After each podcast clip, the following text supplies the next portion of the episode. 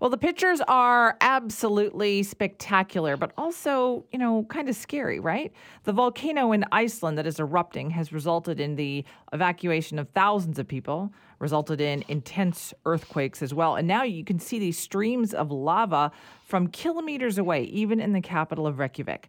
So Iceland is used to volcanoes and eruptions. So let's get some perspective on what is going on right now. Joining us is Dr. Clive Oppenheimer, professor of volcanology at Cambridge University. Uh, Dr. Oppenheimer, thank you for being with us. Thank you. Thank you so much. Good morning. Also, what a fascinating title. How does one become an expert in volcanology? I think it's what's left to you if you've never thought of anything else to do with your life. It's you, you fall all the way down to the underworld. That's what happened to me. Have volcanoes always fascinated you? Oh, visiting the Geological Museum in London, where I grew up, London, UK. Uh, I I loved the minerals and the rocks and the fossils. So I think geology was was my trajectory, and uh, and then I specialized in volcanoes. And so, what do you make of what is happening in Iceland right now? Is this part of the kind of normal eruption cycle? So I guess I mean the first thing I make of it in a way is just uh, how successful my colleagues in Iceland have been in in monitoring the surveillance that they've done using satellites, instruments on the ground, measuring earthquakes. Uh, you know they've seen this coming since October, uh, and also keyed into that is all of the emergency response and civil protection and evacuating people. So that that I just find you know textbook quality. Uh, and then the other thing in terms of the cycle is it, it, this is the fourth eruption since 2021 on the Reykjanes Peninsula, this little bit of Iceland that juts out into the North Atlantic near the capital Reykjavik. Um, but it's the first activity in this part of Iceland since the mid 13th century. Uh, so it looks like we're seeing the beginning of uh, a cycle that, that potentially could last for centuries.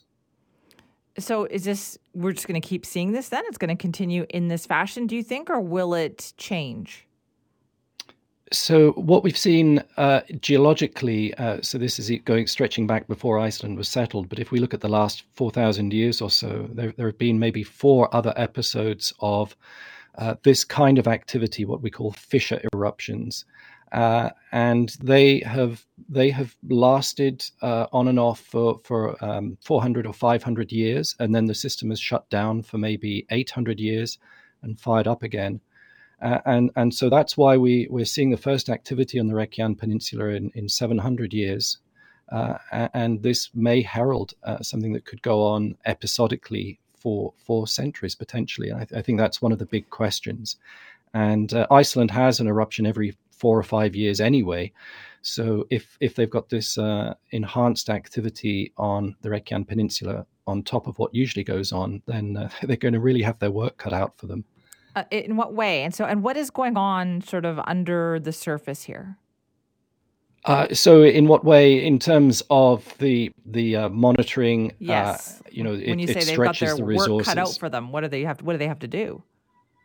Uh, the, the monitoring and surveillance activity is going to be stretching them because uh, you know if they've got more than one volcano going off at the same time or or going into a cycle of unrest, then then that just stretches the the resources for monitoring and the people. Uh, so yeah, that's that's um, hmm. that, that's something to think in okay. the future. So, what is happening then under the surface that is causing all of this disruption?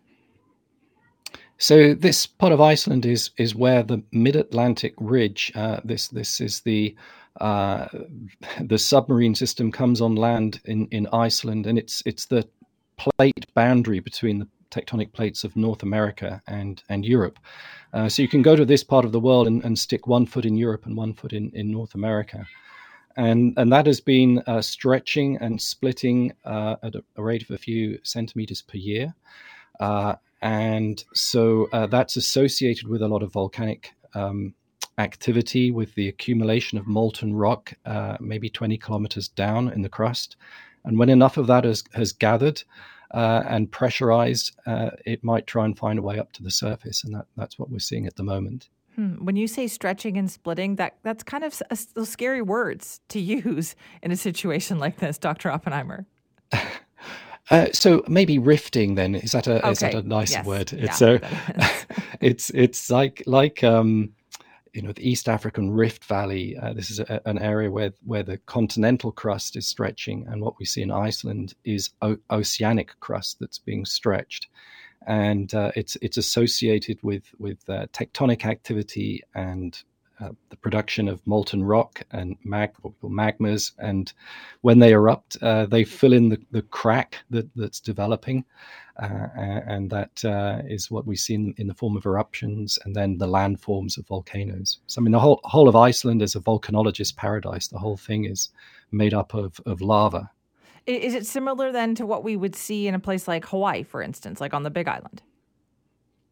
Uh, so I think there are a lot of similarities in terms of uh, there was a big episode of activity there in 2018 with lavas again uh, that, that, were impacting settled areas. So there was, there was a lot of uh, civil protection need uh, involved in that eruption. They're similarly hot lavas, so they're very runny, uh, and they're also quite gassy. So you see quite spectacular fire fountain fire fountains, lava fountains that, that, go up in, in several hundred meters into the air and the lava falls back to the ground and then it flows over the ground finding the, the, the lowest topography.